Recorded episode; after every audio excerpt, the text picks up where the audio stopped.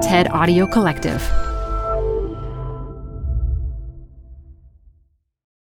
This episode is brought to you by Progressive Insurance. What if comparing car insurance rates was as easy as putting on your favorite podcast? With Progressive, it is. Just visit the Progressive website to quote with all the coverages you want.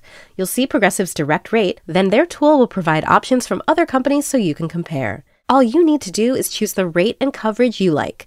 Quote today at progressive.com to join the over 28 million drivers who trust Progressive. Progressive Casualty Insurance Company and affiliates. Comparison rates not available in all states or situations. Prices vary based on how you buy. Hi, I'm Debbie Millman.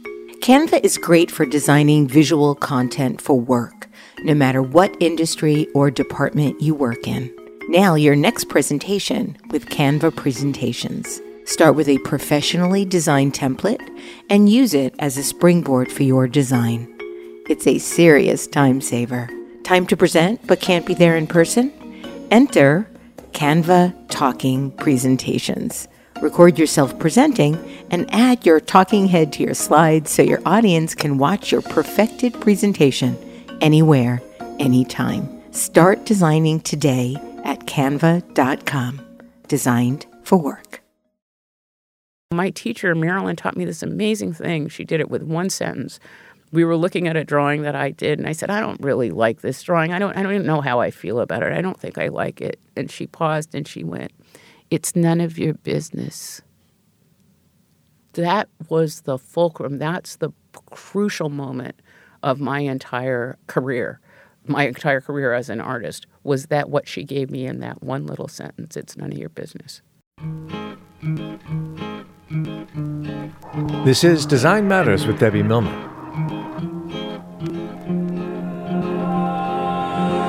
For 15 years, Debbie has been talking with designers and other creative people about what they do, how they got to be who they are, and what they're thinking about and working on. On this episode, cartoonist Lynda Barry talks about learning how to draw and the damaging effects of one's own opinion. That idea of liking a drawing or not liking a drawing, how you can do terrible damage just by, I don't like it or I do. Here's Debbie, first with a word from our sponsors. There's nothing better at the end of a long day on the road than relaxing over a delicious nightcap. That's what I love most about staying at AC Hotels by Marriott. The AC Lounge serves the most divine bespoke cocktails featuring two signature gin tonic recipes, along with local craft beers and wines. There's also a curated food menu inspired by the tapas of Spain AC Hotels lets you live life by design, not by default. AC Hotels, member of Marriott Bonvoy, the perfectly precise hotel. Visit AC Hotels at ac hotels.com to learn more. I try to walk between 5 and 10,000 steps a day. Sometimes I'm successful, sometimes I'm not, but it always seems like I'm running around and there's nothing I'd rather wear when I'm walking than my impossibly soft Allbirds. Wearing them is like floating on air. They're cozy, like little magic sheep hugging my feet, and they're beautiful. Allbirds are designed with just the right amount of everything and nothing. They have clean lines and subtle detailing and are made from premium, all natural materials like ZQ certified merino wool and FSC certified eucalyptus fibers. For a person on the run nearly all the time, wearing them is self care personified. I can't recommend them enough. Allbirds are the perfect shoes for any style. Get your own pair at allbirds.com. For nearly three decades, Ernie Pook's Comeek could be found in alternative weekly newspapers across the country.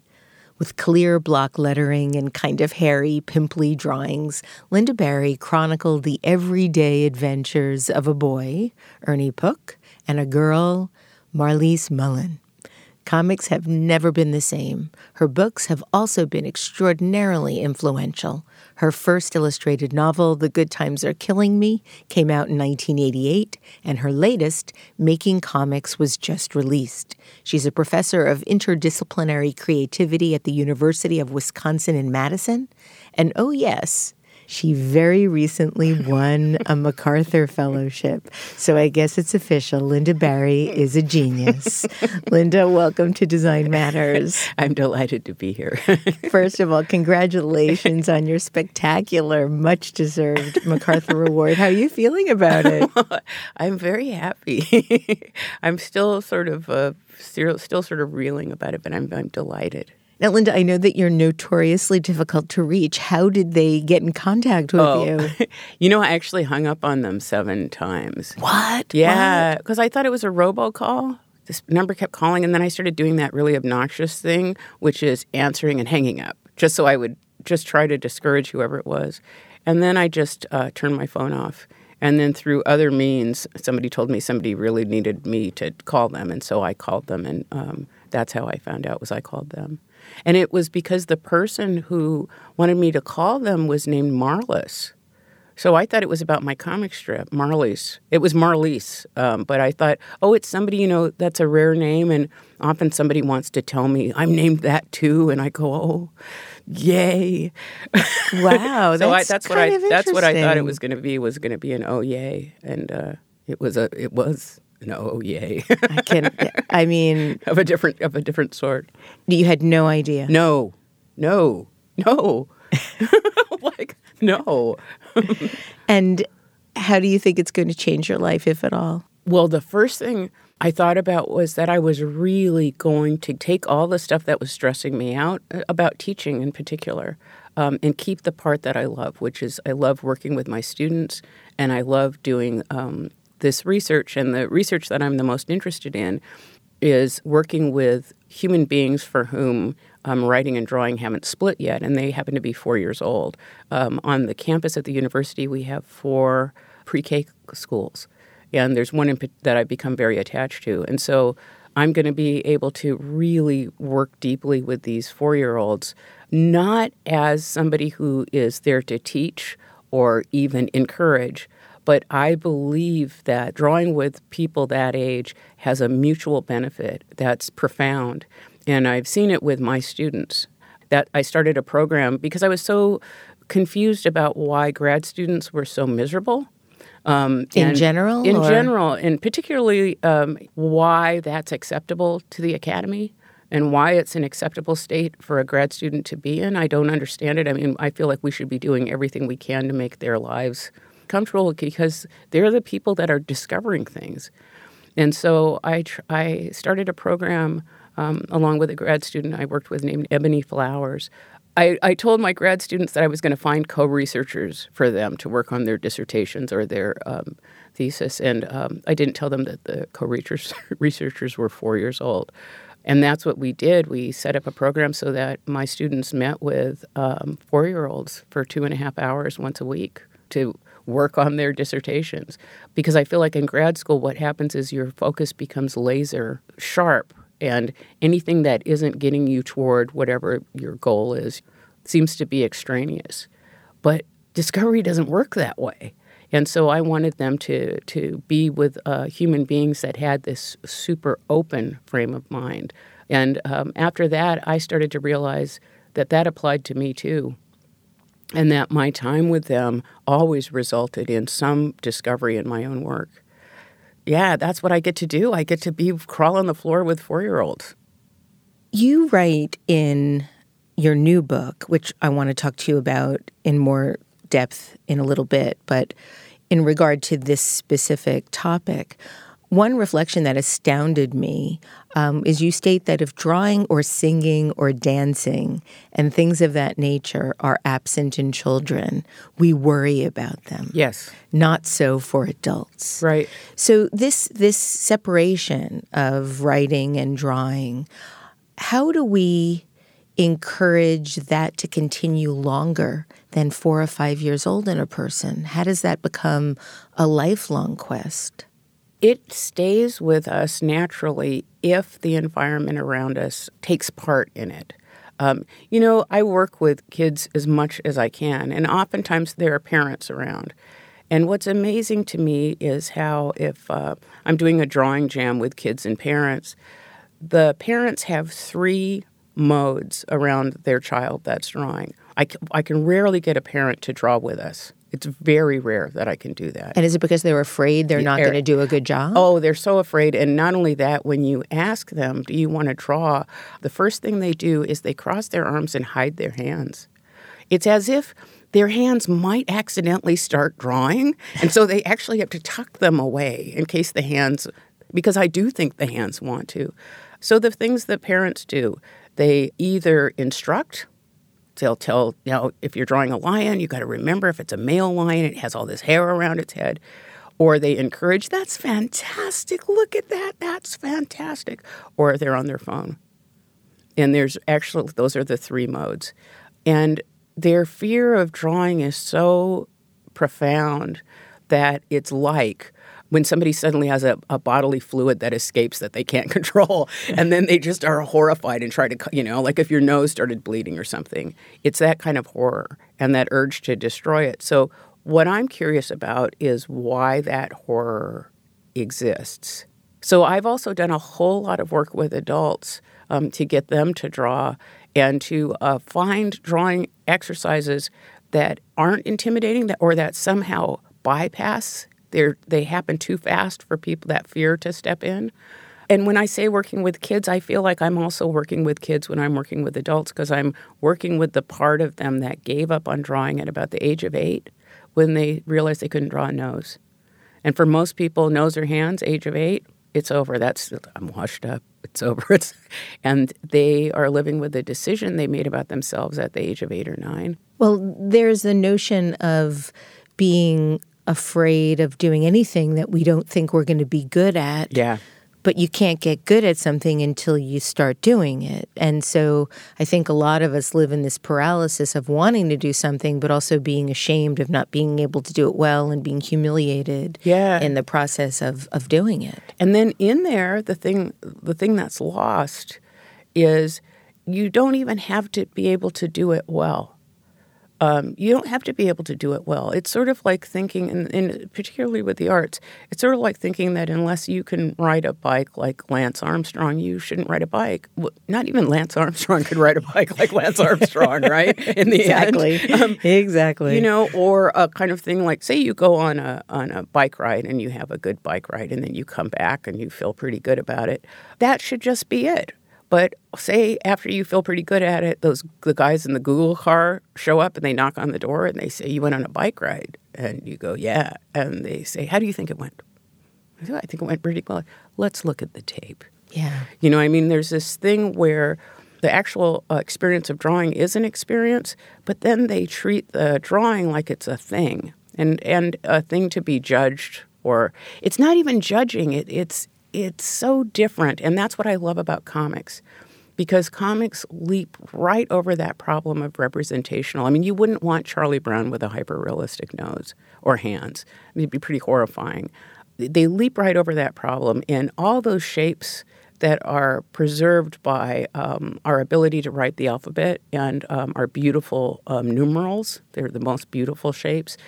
Those shapes can allow you to make comics, satisfying comics. Yeah, I will never forget the first time Chip Kidd showed me the cover of the Peanuts book that he edited because it was just a close up of Charlie Brown's eyes. So it looked like a C, a period, a period, and a C. And I didn't understand what I was looking at. And then as soon as I realized it, of course, you can never unsee that. It becomes so clear. And it was so genius, those gestures of everything that Charlie Brown is in just those little scratches of recollection. And you just did it. You said a C, a period, a period, and a C. Like when my four year olds say, I, will tell them, I often talk to them about difficulties my students have. I go to them with my problems. And I say, well, for instance, they're, they're scared of drawing hands. And this kid goes, hands are easy. It's a snowball, thumb, thumb, thumb, thumb, thumb. Or um, ears, that's another thing. And they'll say the letter C with a five in it. So, but but they're but they're describing these shapes. You can already see it in your head. We're discussing something, right? When we say those things, so that's the stuff I'm the most fascinated with, and I've seen over and over again. And when we look at kids' drawings, and they have this enormous charm, that disappears. Um, adults who quit drawing also have drawings can make drawings with enormous charm if you can just get the paper away from them as fast as possible so they can't do anything to you. so it. your three minute drawing yeah, exercises. Yeah, it's three minute and take it away. I am not sure if it's in making comics or in syllabus where you redraw a child's drawing Mm-hmm. and you can see the charm in the child's drawing and your representation of that drawing that's there's like a certain soul that's not quite there It doesn't make it. And partly it's because a kid's drawing isn't line. So if I'm copying it, I'm copying the line. The kid's drawing is gesture, it's the natural human movement. And another place that we see that is in the sciences. If you watch um, science, I've at the university, I get to work with scientists to watch their whiteboard, how they move their hands on the whiteboard when they're thinking. It's astonishing. I mean, the parallels between how their hands look and how their drawings look and uh, four year olds is, is amazing. It, it would make the physicists just cry to show that they, they it looks just like four year olds. But the thing that I've come to realize is what if that's what a line looks like? Not just when you're getting an idea, but that the line itself is giving you an idea. And I think that that's the part people don't remember or suspect about drawing that drawing can go not just from your head to the page, but definitely from the page up your hand and into your head. And that's the kind of drawing that kids are doing. They're drawing and then seeing what it is they're drawing. I had this kid, um, Aiden, I was sitting next to him, and all of a sudden he goes, I just drew Batman. I did not know that I know how to draw Batman. And it was this astonishing drawing of Batman, full body, cape, everything. And then I saw him the next week. I came in, say, Aiden, you want to draw Batman? He goes, Yeah, I don't draw Batman anymore. Well, because uh, he gave up the pen well, it, he had already gone through the whole Batman phase. Oh, he in, went through in that one, phase. in one week. I mean, because they're at a whole, they're at some kind of super time. They're in a whole other time. Yeah, that's they're where it's at. linda when what is your first creative memory Oh, it's it. Uh, oh, it's the letter O. It was. Um, we were studying the alphabet in uh, first grade, and we were on the letter O. And I grew up in the Pacific Northwest, um, but I drew an orange grove. I had never seen one, but I just loved this. So I drew an orange grove with a stream going down the middle of it. Um, so the perspective was wonky, right? And then I wrote something about oranges in the letter O. And I was a very strange kid, kind of a I had a lot of you'd call me have emotional problems, but that drawing um, made a couple girls in the class who were normally not very nice to me be really interested, and they wanted me to draw them each a version of that drawing, and it was the first time I saw drawing as some kind of communication, a communication that was much different than just looking at somebody and talking to them. And realizing that I could make drawings and communicate with other people in a way that I couldn't in my normal life. you could reach them Yeah, something. I could do something. Yeah, so that was it was the letter O. Now, you've said that comics were the reason you learned to read. Yeah. And that when you were very young, you picked the five comic strips you decided you were going to read for the I rest of your yeah, life. Yeah, when I was going to be able to read because I had just been introduced to this idea of the rest of my life. And I remember the first thing I did was when I was thinking about it, we were passing a fence and I looked at this fence and I thought I'm going to remember that fence for the rest of my life. And I and I have. I have ever since I must have been about 4. But I remember uh, picking out those comics. And then also, you know, I grew up in a difficult family and we happened to have little scissors around the house, teeny, like tiny cuticle scissors. And I used, and I didn't have a lot of toys, so I used to cut out the little characters from the comics, the little black and white characters, and those those were my toys. And they were, um, my mom was kind of had a lot of disturbances and would take stuff away from you. So what I loved about them is they were, you could hide them. They were really easy to hide. You could hide little paper things. And the thing that I used to do that would crack me up, my mom worked in a hospital. She was a janitor. I ended up at, at a janitor at the same hospital, but she'd always bring home magazines, right? So in um, like Family Circle magazine or Women's Day, there'd be pictures of food that you could cook. I also loved to look at uh, pictures of food, and I'd put little slits in them, and then I'd have like Snuffy Smith or Charlie Brown coming out of those slits out of like the lasagna. You're making collages. And I, I would laugh my ass off. I thought it was the funniest thing in the world was to be able to sink them into spaghetti. But yeah, so those were my toys. I became really attached to comics, not in the nerd way that people do, where you really know everything about the author and you know everything about, not that way. It was the actual characters themselves. So what were the five? I know one was Dondi. One was Dondi, one was Family Circus. Yeah, we have to talk about Family Um, Circus. Brenda Starr, um, Snuffy Smith, and I'm trying to think. It wasn't the other one. Wasn't Peanuts? It was it Mary Worth. I think it might have been Mary Worth. It was a soap opera thing. Because I couldn't read yet, but I could tell that stuff was going on. People were really upset all the time. There were, was one with a lot of ladies crying. Do you remember the comic Apartment 3G? Yes, that was the same. That was that in the same. Yeah, uh, yeah. Apartment three G. Yeah, that I loved. It was so sophisticated. Yeah, I didn't even know what an apartment was, you know.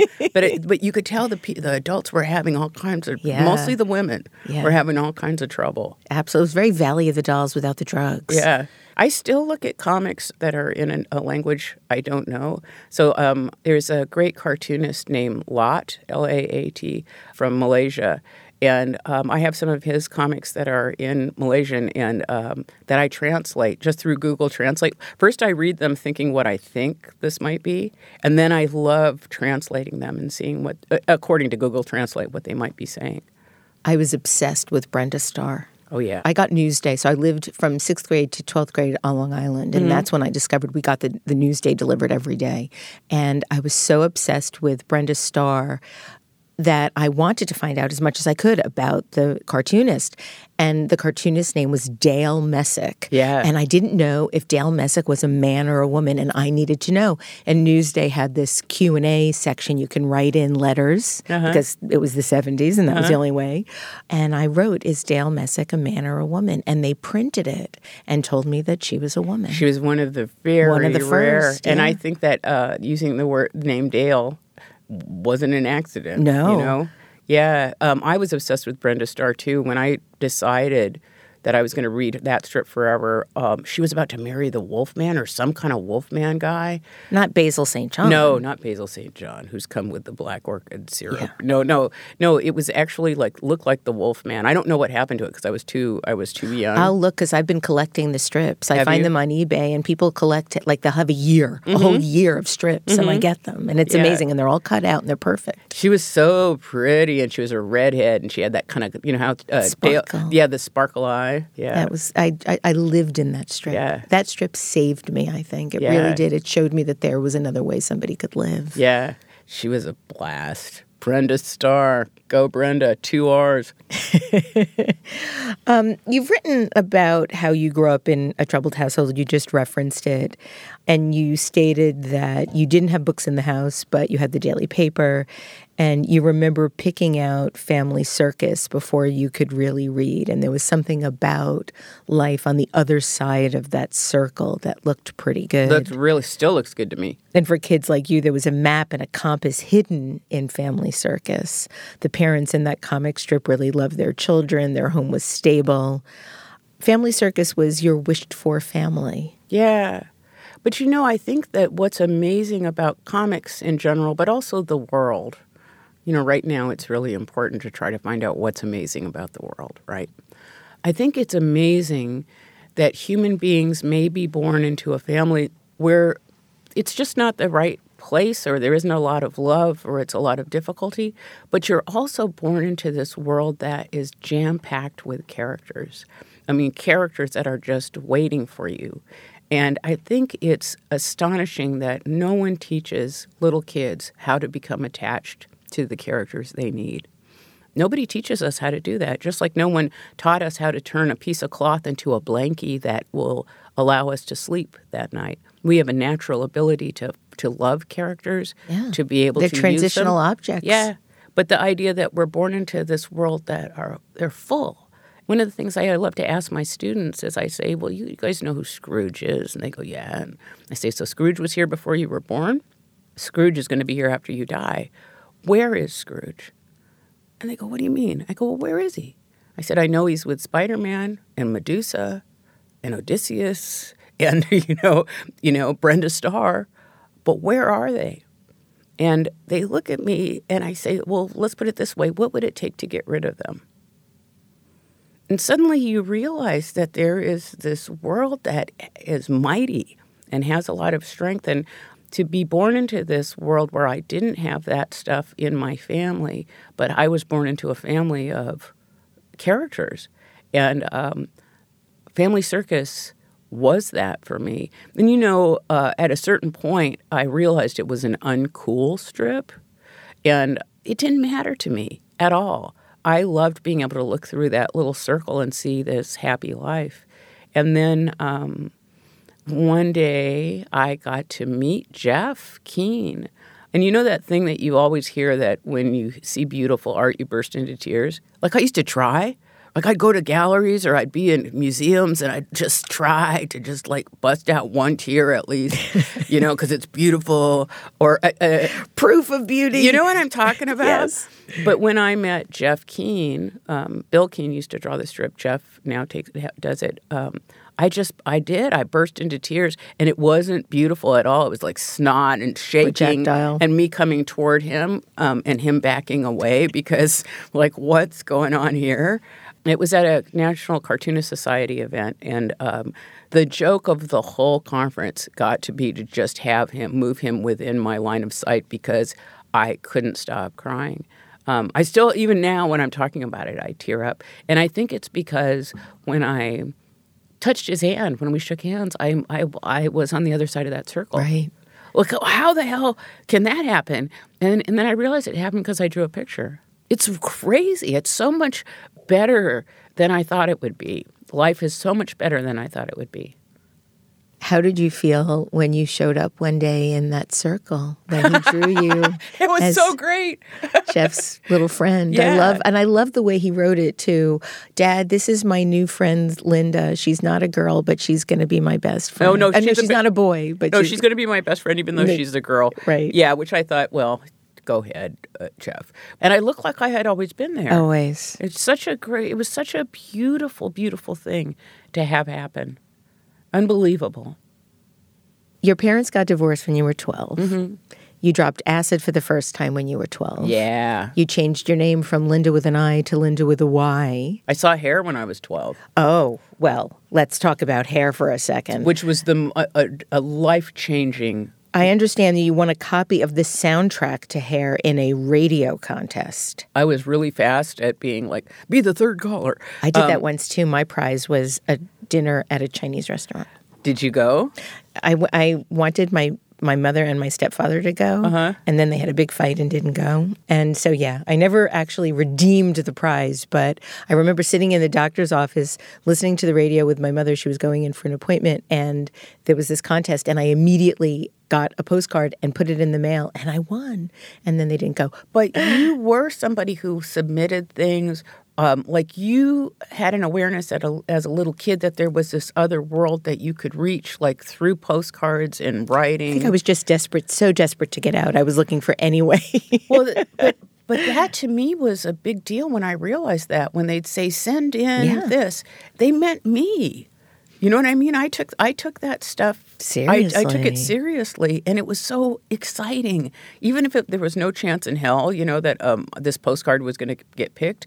I loved this going to the mailbox and feeling like I was starting to be part of this other world, and it had to do with paper and writing and a stamp, if you can get a stamp. Yeah. Yeah. Sounds like you believed in the image world at a very young age and began to rely on it. Absolutely. That's the stuff. I mean, I'm crying while I'm talking to you, and I'm just kind of because that's just the way I am. But that's what I'm talking about. Is like there is this world we're born into, and then those of us who end up as artists in one way or another, um, as adults, uh, blind to that world early on. Um, and I think that that's, you know, I teach in the art department at the university, but I think it's one of the things that sets me a little bit apart from the other faculty is that I really am tied to this other kind of image world, to the comics world, and not into uh, sort of contemporary ideas about art. I'm just not there. I'm elsewhere. I have this. Uh, it's not that I'm in, in the past. I'm really interested in the nuts and bolts of how people really use images and how they've used them their whole lives. I think about image, the image world, as being something like uh, an immune system. I think that's what it might be. It's like an or uh, external organs. We have internal organs, but I do think that this this thing of being born into a world that's full of characters um, is something to think about, and and uh, it's something I want to explore a little bit more. And with those four year olds, like to see being with people who've been on Earth only for four years, but who can talk. Well, their imaginations are so vivid. Yeah, but it's even not. I mean, we call it imagination, um, but for them, it's just their way of being. Right. You know, again, at what point does the way of being suddenly we have to call it imagination? It's not imagination for them. No, it's the way of it's, a way, of, being. of being. Yeah. Yeah. and that's what separates us from every other species on this planet. Yeah. This ability. Yeah. Wh- how did hair change your life? Um, well, I won. I won the soundtrack, and it was the first album that was mine, mine. You know, and I memorized it. And then um, I found out Hair was coming to Seattle. So you know, it had been playing for a long time. By the time it kind of wiggled over to, to Seattle, and I remember skipping school. I remember buying a ticket, and uh, I I just had this feeling. I said to myself that you are not. When I left the house, you are not going to be the same person when you come back, and uh, that's exactly what happened How did it change you? it filled me with this feeling of there was this place to go and there were these people waiting. I mean, it was hair though, you know, but for a seventh grader, like it let me know that there was an age of Aquarius and there was this other way of being in the world Let the sunshine in. let the sunshine in. I mean, that's. I mean, it was really like a, the opposite of depression, you know, and um, and I did feel changed. And I was a weird kid. I didn't really have my people. You know what I mean? So that's what that felt. And I feel like the the again the image world has always been the place where I've found um, everybody. And the cool thing is now that I'm part of the image world, I mean, my work is part of the image world, all the people that I've met because of it. So it's a slow start. I think for artists, you can have a slow start in life and have a difficulty in the beginning, and then something happens and it gets better. Another defining moment when you were 12 was the discovery of the work of cartoonist R. Crumb. Oh, yeah. How did you come upon his work? I can remember I was in row three in math class. I think it was seventh grade, and this kid had Zap number zero next to me, and I asked if I could see it. And I've talked to several people about this issue of uh, of Zap, but I remember looking at it and opening, uh, just looking at a few pages, and then not giving the comic back to the guy, just convincing him to loan it to me overnight finding out where he got it and going to this head shop. I didn't know what that was either. But there was something about the drawing, and it was that he was drawing really ordinary people in this sort of extraordinary way. There were all this there was all this sex stuff in it and crazy stuff, the R. Crumb stuff. That wasn't the stuff that was interesting to me. What was interesting to me was like in a store, he'd have a scene that was in a store, and it was just normal people on the street or in a store. But the way he drew the people was so extraordinary, and so I started copying him right away, which is also another way that cartoonists learn is they learn by copying, which has gotten a bad name, copying. You know, my, when I have my students copy other people's work, they're good. They always say, "Is this all right?" It's like, what's going to happen? You know, if you copy someone's work, it's not like somebody's going to come in with a Geiger counter and go, sorry, you can't do this. So uh, it was his work, it was the way he saw the world and saw the ordinary parts of the world. You know, the way he'd draw a room and include like cracks in the ceiling or the string pull from the, the light or the way people sort of are shaped and the way they are dressed.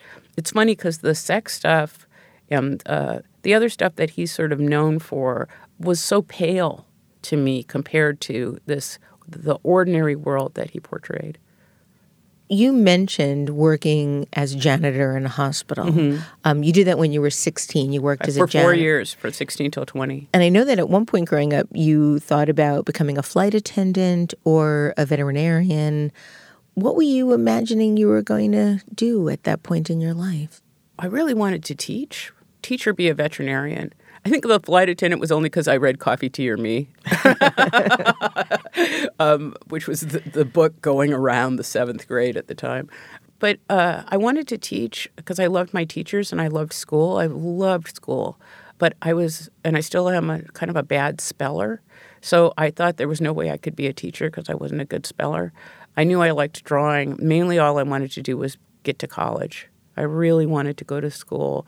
And, um, you know, if I had known what grad school was, I don't know how I m- made it through college with because I went to a hippies college. I didn't know anything about grad school, but had I known, I probably would have uh, tried really hard to get into grad school. Yeah, I didn't regret know, that too. I didn't know. having. You didn't go to grad school I did either. not, You know what? I don't regret it at all now because I had such a good teacher, Marilyn Frasca at the Evergreen State College in Olympia, Washington.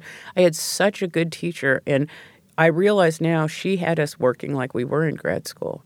We worked in series, we worked like relentlessly. And so by the time I graduated, I knew how to work and I knew how to sustain a practice of working.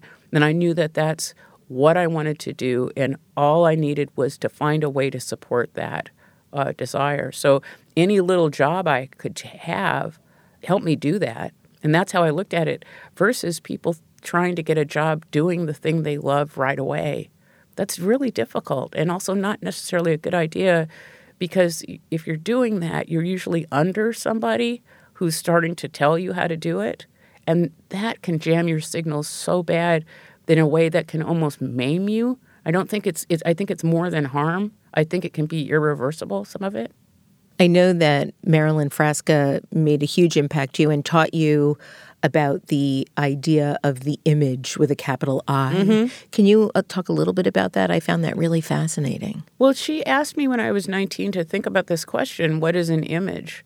And I thought to myself, um, it was a picture. I thought that that's what she meant. It's just a picture. But now I see it as this entire other world, a whole other way of being. For example, coming here on the subway, there was a fellow sitting right across from me. Um, he was a tall, very gangly fellow who was out of it. I mean, I don't know if he was junked out or whatever, but he was in this pose that looked exactly like a Picasso painting that I had seen. And so he looked like a junked out dude sitting across from me. And at the same time, he was in this pose that was so arresting that I couldn't keep my eyes from him. So there's the reality of him sitting there, and then there's the image part of him. And this idea that in any situation that you're in, that other view is available to you. And also that it sort of doubles your amount of time on earth. Say you're sitting on the subway, but you're reading a book. So you're on the subway, but in the image world, you're also in Vietnam in 1968. Like the idea that there's something that can accordion time out for you and also make you uh, be able to fly and turn invisible. because I think that that's exactly what's happening when you're reading another book. You're somewhere, but you're also invisible. And then when you're um, looking at a scene, it's almost like you can fly.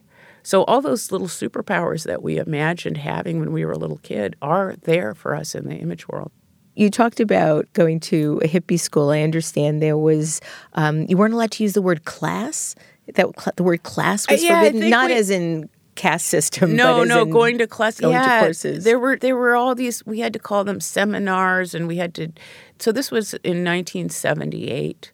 Um, no, 74, 1974 to 78. So it was experimental education, and they were just trying all kinds of things. Um, and that was one of the ideas. But the most powerful idea about the school at the time, at, about Evergreen at the time, is that you only had one class but that class took up your whole day. And the philosophy was that if you study one thing deeply, you're going to be studying lots of things. That's why it was like grad school in a little in a little bit is that everything you were studying was tied to some central idea. I've read two accounts about how your comics first got published. The first one is that in 1977, you slipped them under one of your classmates' doors, Matt Groening, who was the creator of The Simpsons. who went to college with him, and you'd hoped that he'd get them to run in the Evergreen State College newspaper. Uh, the second version goes that Matt Groening got your work and submitted it to the paper without asking you, which is true. Neither of those are exactly right.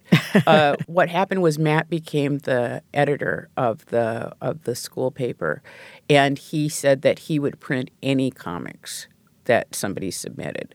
So what I would do is, that, and I didn't know him, but I thought oh, right, really? So I was making the most kind of horrific comics, and those were the ones that I was slipping under the door to the newspaper office. You know, what does horrific mean? uh, a picture of a father reading the newspaper and a little girl trying to show him what she learned at school uh, during the day. He's not paying attention, but she learned how to sever her own arms and legs. Or um, there was a lot of limb severing, or an argument between a guy who had no legs and a guy who was a jackass about whose life was worse. Um, I mean, I just like, and um, sometimes they were just a, a really crudely drawn picture of a person. You could barely tell it was a person, and then underneath it would just say, What is wrong with this picture? But no matter what I submitted, he printed. So when that idea that he did it without my knowledge, it wasn't that. It was just that it went under the door and then it would show up in the paper. And then we ended up becoming a really, really good friends. Lifelong friends. Yeah, yeah. So, how did you create Ernie Pook? That title came from my little brother, um, who's eight years younger than me. One, you know, little kids start naming stuff. You don't know why. So he started naming when he was really little. He named everything Ernie Pook, like um, his socks, uh, the food he was eating. But it would be Ernie Pook the 32nd, Ernie Pook the 422nd. Anyway, when I decided to do a comic and it was going to be in the our little weekly paper in Seattle, I wanted to name it something, so I called it Ernie Pook's Comeek just for him, right? And I thought he would crack up because Ernie Pook doesn't really, really exist. That's just the name of the comic. But uh, when it was printed and I showed it to him, I said, Look. And he goes, Who's Ernie Pook? And he had no memory, no memory oh, at all of naming every little thing. And then so that's just what it was called. But there isn't really an Ernie Pook. He doesn't exist. It's difficult to explain why the strip is called that, but it was mainly to please him, and he didn't have any memory of it. And how would you define Comeek? You know, this was also at a time when comics were either so there was superhero stuff, there was daily stuff, there was some underground stuff that was the. Crumb stuff, and the stuff that I was doing and Matt were doing didn't really have a place. They called it all kinds of stuff. It was called punk art for a while, but I just wanted to call it something that was different. And again, it was more for my brother to to make him um, laugh, and also it's a play on um, how how my relatives say things. You know, the comic. so it's a it's a play on that. So my comic ran for almost thirty years, and uh, the main character Marlys so it's Marlys, Arna, Arnold, and uh, and Freddie. They all appeared in one panel, the first panel for a strip that I was going to do that was just about some kids who got sick after going to a parade, ate something and got sick. That was it. And I drew that, and I had no idea that I was going to spend about 30 years with those characters. And one of the things I tell my students is I remember drawing that panel and not particularly liking the drawing. How come? I don't know. You know, you're just in a mood. Like, I, what terrifies me is how easy it would have been to just throw that away. And had I done that, this idea of like, you know, it was 30 years of a relationship with these characters. I'm still in, in relationship with them. And that idea of liking a drawing or not liking a drawing um, how you can do terrible damage just by I don't like it or I do. And my teacher Marilyn taught me this amazing thing. She did it with one sentence. We were looking at a drawing that I did, and I said, "I don't really like this drawing. I don't. I don't know how I feel about it. I don't think I like it." And she paused and she went, "It's none of your business." I was like, "What? What?" It's like the drawing's already here. It's none of your business whether you like it or not. And it was the most mind bending thing anybody had said to me because I thought, you mean there's another way to look at this besides do I like it or not?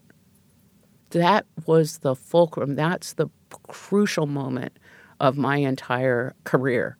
My entire career as an artist was that what she gave me in that one little sentence it's none of your business. You've said in the same way you don't have to like the way your liver looks for it to be able to function. Mm-hmm. You don't have to like the way your drawings look for them to start to work. Right, absolutely. This idea that liking or not liking is the essential part of, of making something. When I had that taken away when I finally w- was able to look at the work and see it as something that had the same right to exist that I did, and that it might have a function that I can't even suspect. You know, a very unsuspected function that is completely camouflaged by liking or not liking. Like one of the things I love to say uh, to show my students is I'll put some little drawing up and I'll say, let's watch that drawing. I say, I love that drawing. That drawing's fantastic. And then I'll go to the other side of it and talk about how awful it is. And then I say, so what physically actually happened to the drawing? It's like nothing. So the drawing is the stronger part, right? And this idea of learning to look at something uh, without like or not like, and it's not even about judging, it's allowing the thing to come forward, allowing the thing to be present. That thing of I like it and I don't like it really diminishes the experience. Lynda, we're living in a day and age where everything is judged by being liked. I know. I know, I know. We're doomed. no, we're, We're not. doomed. We're not. You talk quite a lot about the notion of being able to draw and how drawing and writing were not separated for us when we were first making things in your wonderful new book, Making Comics. As you write on the book plate page, there was a time when drawing and writing were not separated for you. In fact, our ability to write could only come from our willingness and inclination to draw. In the beginning of our writing and reading lives, we drew the letters of our name. The motions each requires hadn't become automatic yet. There was a lot of variability of shape and order and orientation. The letters were characters, and when certain characters got together in a certain order, they spelled your name. Talk about the notion of what it means to be able to draw as a child and how adults can get back to that somehow. There are only a couple things you need. You need space and time.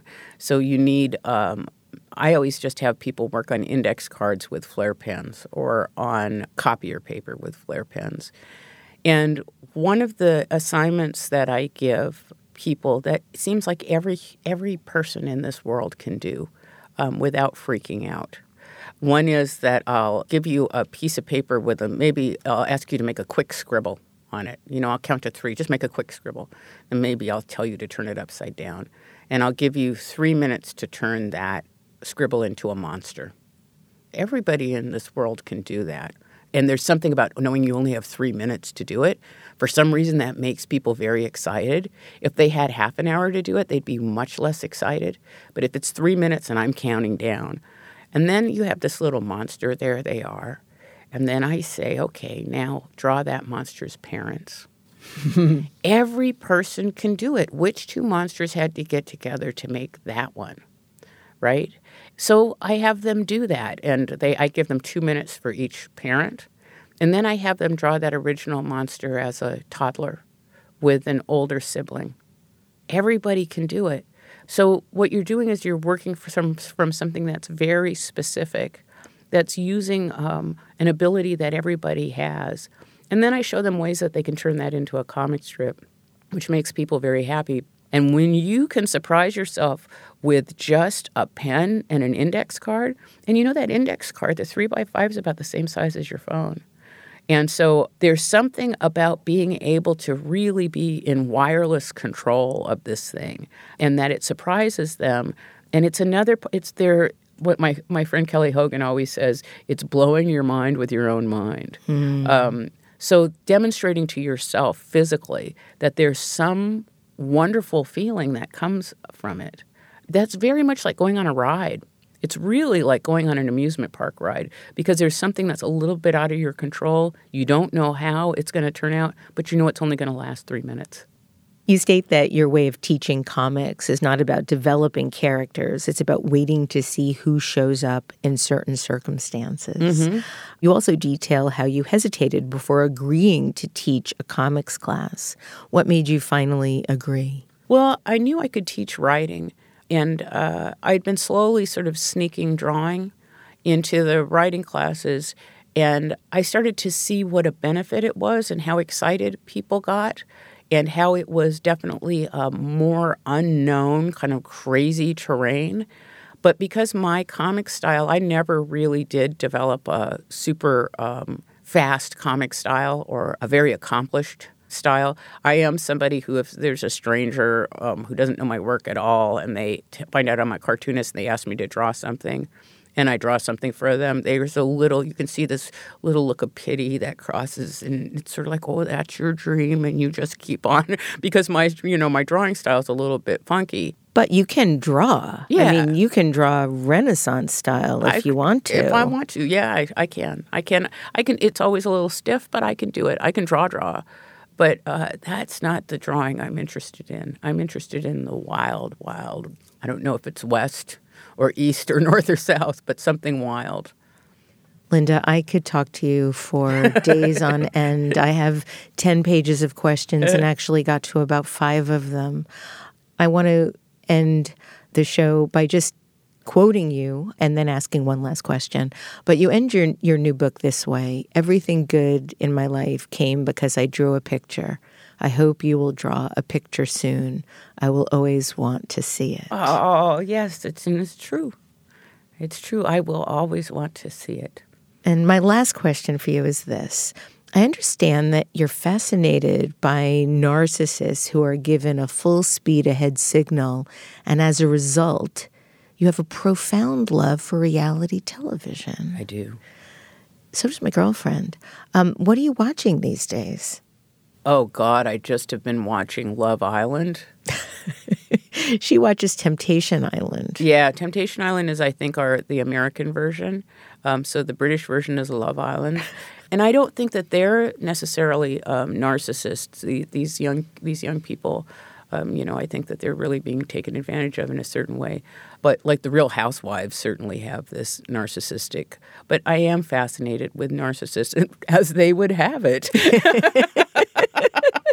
but mainly I love I love uh, for uh, Love Island. I just love all the slang, the weird British slang.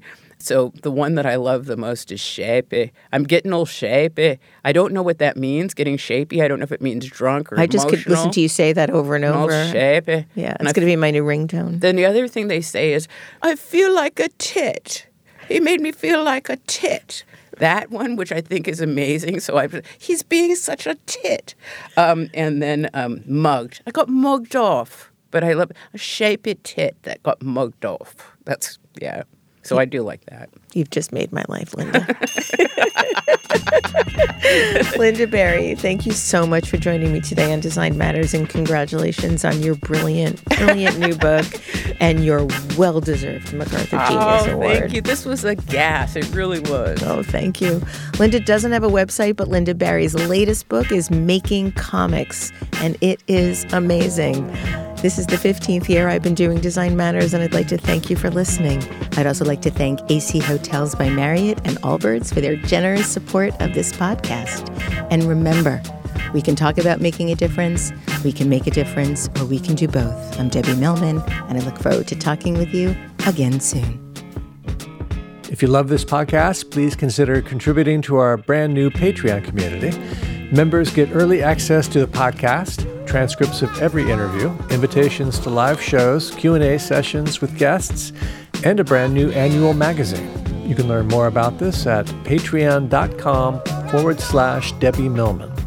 If you subscribe to this podcast through Apple Podcasts, please write a review or link to the podcast on social media. Design Matters is produced by Curtis Fox Productions. The show is recorded at the School of Visual Arts Masters in Branding program in New York City, the first and longest running branding program in the world. The editor in chief of Design Matters Media is Zachary Pettit, and the art director is Emily Weiland. You're growing a business and you can't afford to slow down. If anything, you could probably use a few more hours in the day. That's why the most successful growing businesses are working together in Slack. Slack is where work happens, with all your people, data, and information in one AI powered place. Start a call instantly in huddles and ditch cumbersome calendar invites. Or build an automation with Workflow Builder to take routine tasks off your plate, no coding required. Grow your business in Slack. Visit slack.com to get started.